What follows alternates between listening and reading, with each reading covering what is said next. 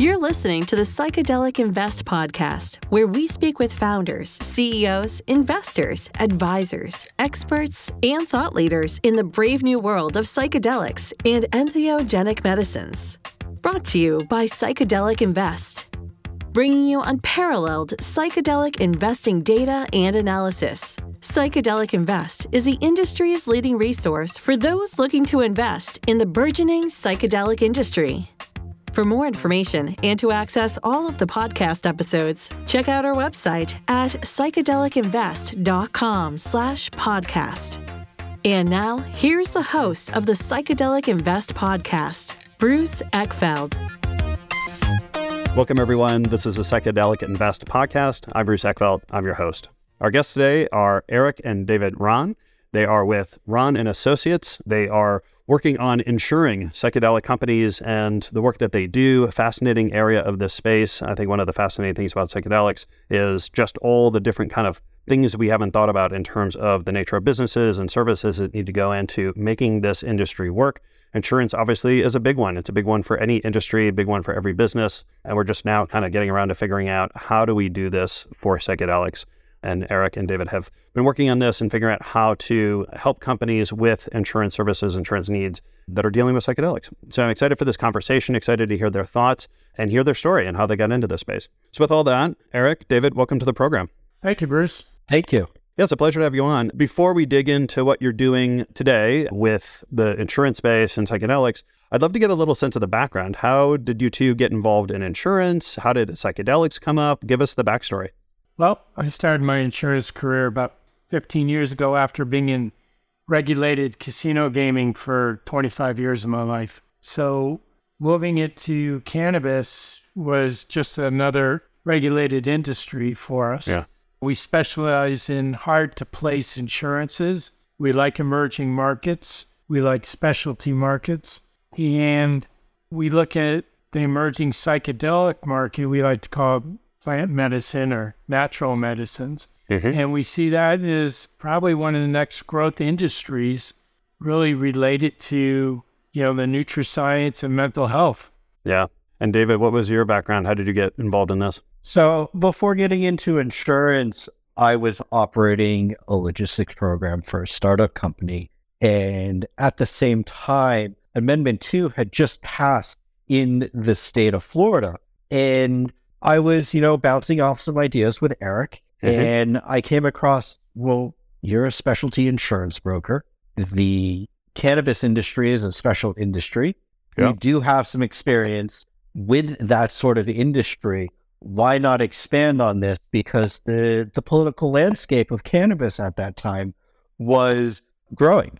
I mean, it just got into Florida, and then Massachusetts was next and then the rest of New England, the rest of the West Coast. So we decided to break out and provide insurance services and products for the uh, cannabis industry. Makes sense. We, saw a lot of success in the cannabis industry, and then we saw the psychedelic market coming up on the horizon. And we thought, why not apply what we did to the cannabis industry to the psychedelic industry? And I feel like that they both go hand in hand, seeing how they're both plant medicine. Yeah. So let's talk a little bit about regulated industries because you mentioned a couple of different ones here.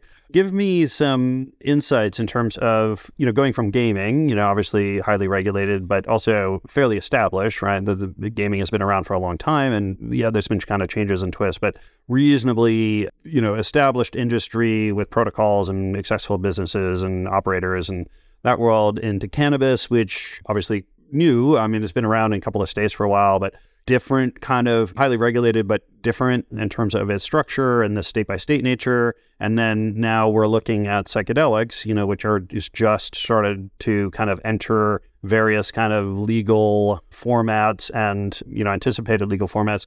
Give me a little compare and contrast between these different markets and what you've learned in terms of doing business in these areas and how they relate and how they're different. You have to look at the whole supply cycle and the the echo, the biosphere of psychedelics.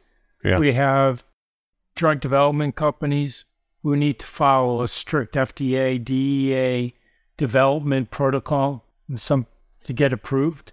Uh-huh. And so In that sense, the research that's going on presently is no different than any other pharmaceutical company trying to get through a drug development project. So securing that type of insurance has been pretty straightforward in the nutrascience fields. Then we start getting into things like ketamine clinics, Yeah. which ketamine is an approved medicine, and these clinics are now starting to pop up, and we're helping them get the necessary insurances they need for their clinics, such as property, general liability, but most importantly, professional liability, along with some product liability. And Dave can go into more detail about the product specifics. Yeah. We then also get involved with therapists, mental health counselors, sitters, trying to find liability insurance for them so that they can start dealing with sitting with people, administering journeys, mm-hmm. especially since a lot of this is happening in the telehealth world. Yeah. You know, sometimes you just need a physical presence. Yeah. I guess what are you finding? I mean, it, these models are kind of new, they're morphing, evolving as we go. How do you actually, I guess, what's the process you go through to figure out what the nature of the business is, what the exposures are, what kind of coverage is needed? How do you underwrite that coverage? I mean, what, I mean, how do you even kind of approach this? So we look at it from a lot of different angles, but a lot of it, we don't have a lot of data Yeah. on this. And so that's what puts it into the high risk specialty markets. But within that, you know, again, we break down the different areas of being insured and we look at the risk and try to relate it to, you know, other types of risk or commercial types of risk, like a masseuse or a therapist or a home health aide. They come across the same type of risk dealing with individuals, you know, and their personal liabilities at risk.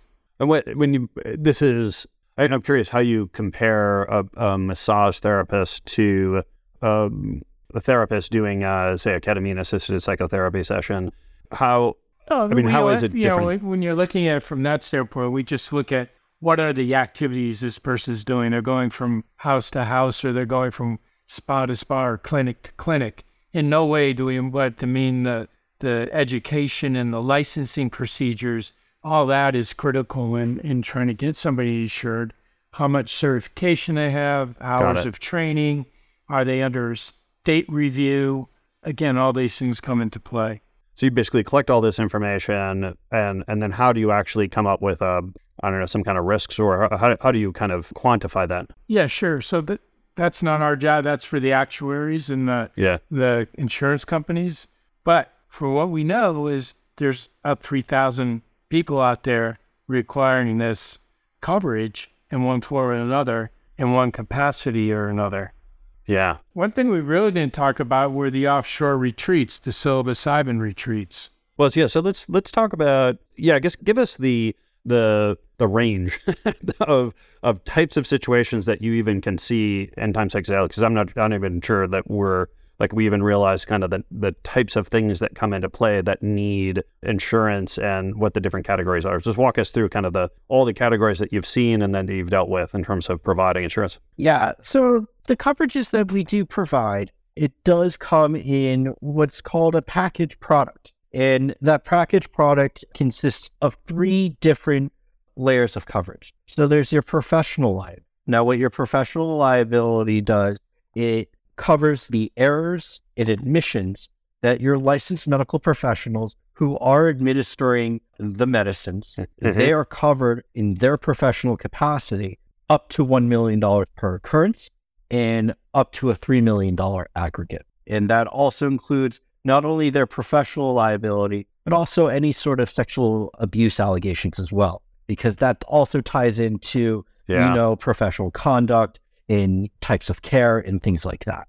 Yeah. The next level of coverage is your general liability. Now, your general liability usually comes with a $1 million per occurrence, $2 million aggregate. This one is $1 million per occurrence and a $3 million aggregate. And you're also getting $1 million limit in coverage for product liability as well, because where we're seeing, especially in ketamine infusion clinics, ketamine is a prescribed FDA approved drug. The product is known. It's not like, you know, something like CBD or Kratom or things like that. This is actually a medical product. And if the patient gets sick, they are covered up to $1 million for the product liability if they're getting, you know, ill or something else happens because of the effects of ketamine that wasn't therapeutic in the path of care.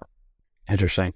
Oh, Now, what- and then the last layer is cyber coverage, you know, which really does tack on to the general liability as well. It's more or less your general liability for while you're in cyberspace. I mean, a lot of these medical professionals are collecting not only customer health data, but customer payment data as well over the internet. Um, they may be sharing IP uh, through cyberspace, through file sharing, and things like that. So we go down and we break down each of the individual cyber coverages or breaches or um, patient property damage, things like that. And we put that all under a $3 million aggregate as well.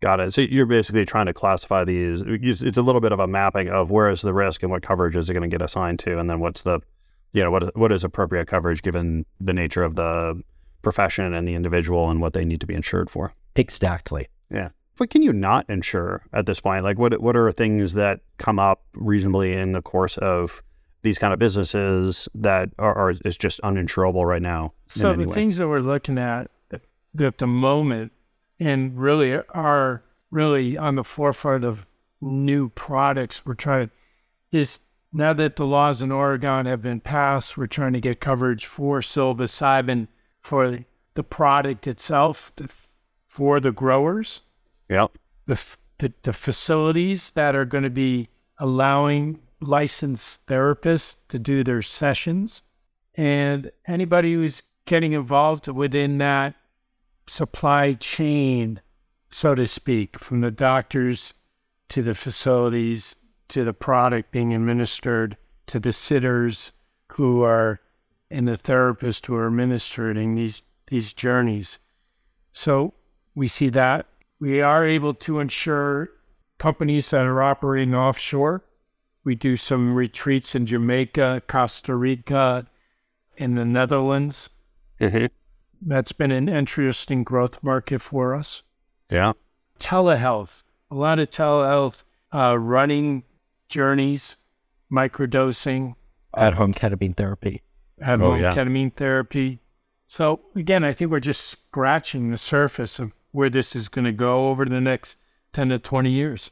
Yeah. Well, and what I guess how does the sort of legal framework play into this? I mean, I, so we've got you know ketamine is legally prescribable. I mean, we're using it on an off-label format, but you know can be done by clinics. You know that seems to be the the compound molecule that people are using in uh, you know develop these clinics and the, with the kind of the idea being is we can drop in new compounds and molecules as things get approved. But what like how does some of these other you know the use of psilocybin and some of these other compounds which you know the legality is a little complicated depends on the situation and the state and whether the, what's the state and the city have criminal decriminalized or you know allowed in different ways but still be federally legal how do you sort through all the legal issues So that's what we do as brokers. We sort through the fact from the fiction mm-hmm.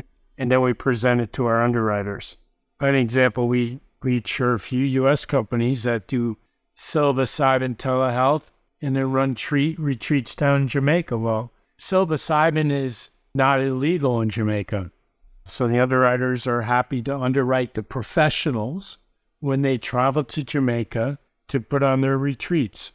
Interesting. So you're you're able to kind of uh, frame up the legal issues for an underwriter to clarify for them where where the legal lines are drawn and what the activities are that these people are conducting, and kind of confirm that yes, what they're doing is legal in the uh, from a structural point of view. Insurance, like the law, is very black and white. Yeah. And tells you what they'll pay for a loss Mhm. and what they you know, what they exclude. And the devil's in the details. Yeah.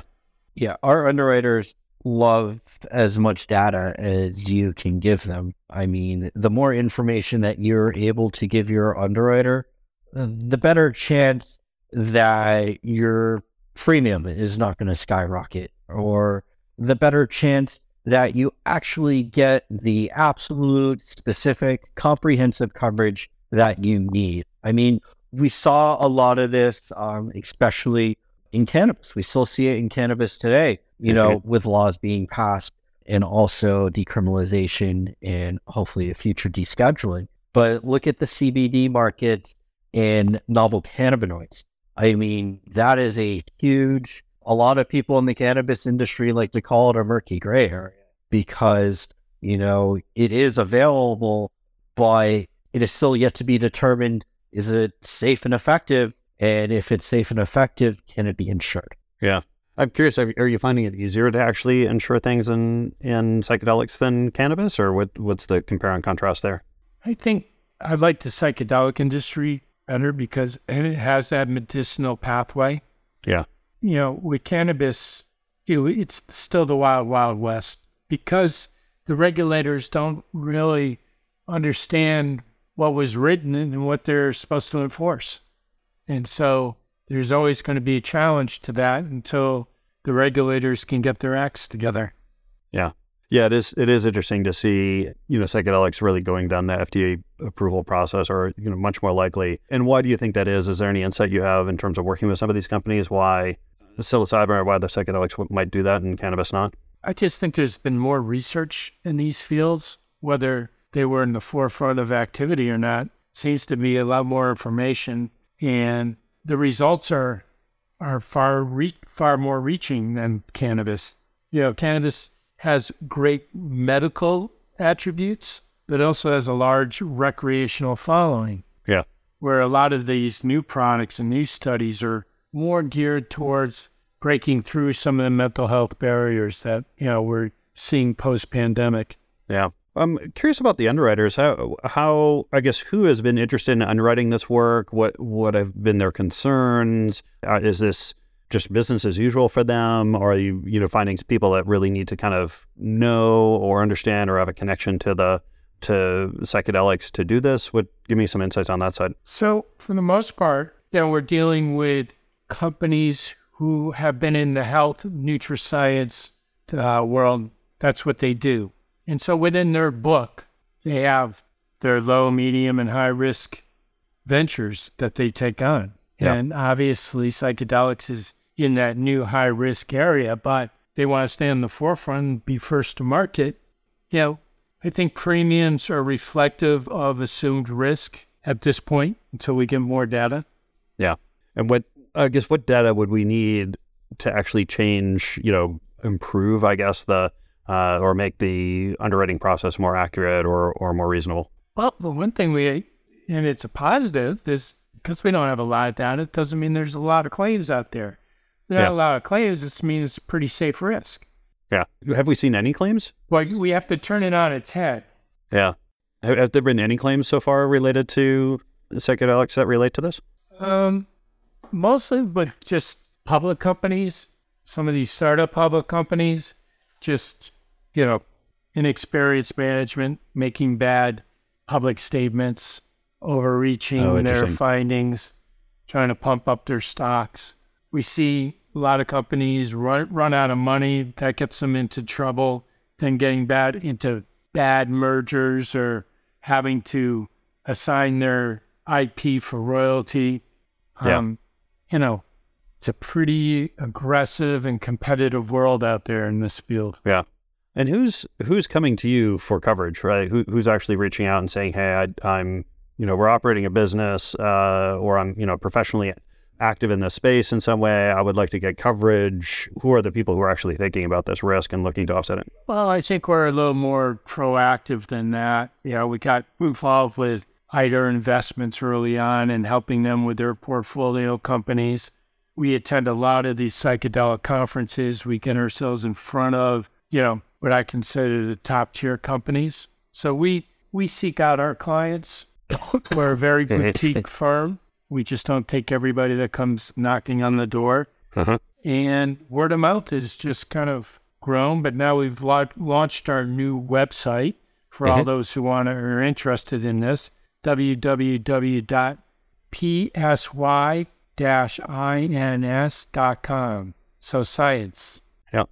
And that's focused purely on uh, insuring psychedelic, psychedelic. insurance. Correct. Yeah, interesting. And I guess where do you see this going? I mean, uh, clearly you're sort of uh, on the cutting edge here. I mean, are the all the major brokers going to start covering this? Is this always going to be a niche kind of situation? Where where do you see the psychedelic insurance uh, business insurance market going in the future? I see the psychedelic business going in the future. First of all, there the implementation of other psychedelics besides ketamine and psilocybin. I would consider those are the two top players at the moment. Right behind them, we have, you know, ayahuasca and DMT, Mm-hmm. and then LSD. So there and other formulations, you know, that have, you know, yet to really be discovered. And I see that happening first where we, you know, level the playing field in that way. And then I see, especially with the retreats, an increase in psychedelic tourism, Yep. an increase in psychedelic research, in more and more medical professionals can now have this treatment in their back pocket and they can get qualified so that their uh, medical malpractice insurance includes uh, plant medicines like ketamine and psychedelics. Yeah. I think the other thing I see is it's this is a generational medicine. Mm-hmm. It started in the 60s and 70s, and then it skipped a couple generations. And really, what has to happen, it's it's for the millennials. It's uh, well, so the older generation has to get out of the way and pass the right laws to get this stuff moving to help with you know the future medical illness issues that we're all going to be confronted with. And we really have to take take a real serious approach to these alternative medicines. Yeah. I mean, what do you think are the big bottlenecks right now? Is it is it the regulatory process? Is it the drug development process? Where where do you see the bottlenecks in the industry? I think it's uh, it's the old guard. Yeah. Yeah. Legislation. Just say no to drugs. Yeah. We we Hey. got to descheduleize some of these things so that we can start advancing their usage and Yeah. study and education. What have been some of the interesting companies that you've uh, worked with at this point? Any anyone of note or any anyone doing some interesting work, either generally or specifically? Well, we do with Beckley Retreats, which we consider, you know, on the forefront of this industry. We have Myself Wellness, which is a ketamine clinic in Tampa. Give a shout out to Christina there. And uh, we're on Boulder, Colorado with medicinal mindfulness. Mm-hmm. And uh, down in Austin, Texas, we have Choose Your Own Health. So, and then, you know, we've been dealing with Silo Wellness and their endless pursuit to bring psilocybin to Oregon. Um, so, and then, and a host of portfolio companies from some of the private equity firms that, you know, I think would rather not be mentioned on a podcast. I'm sure. That's good. Yes, fascinating space. A lot of people doing some really interesting things. And where, uh, I guess, where do you see your business going, or where do you hope your business goes in the next couple of years? Like, who, who do you want to be working with? What kind of work do you want to be doing? How big do you think this market is going to be for you?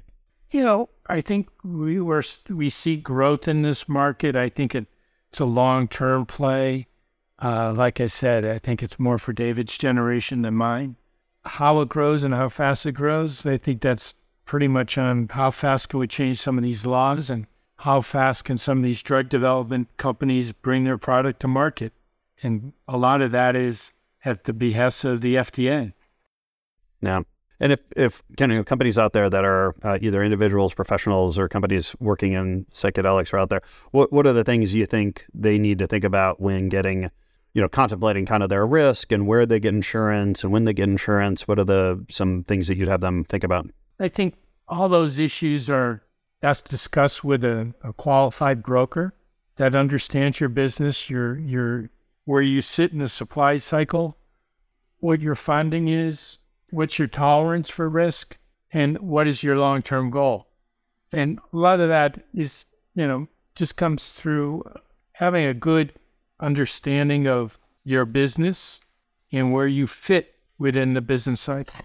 Eric and David, this has been a pleasure. If people want to find out more about you, more about PSYINS, uh, what's the best way to get that information? Dave?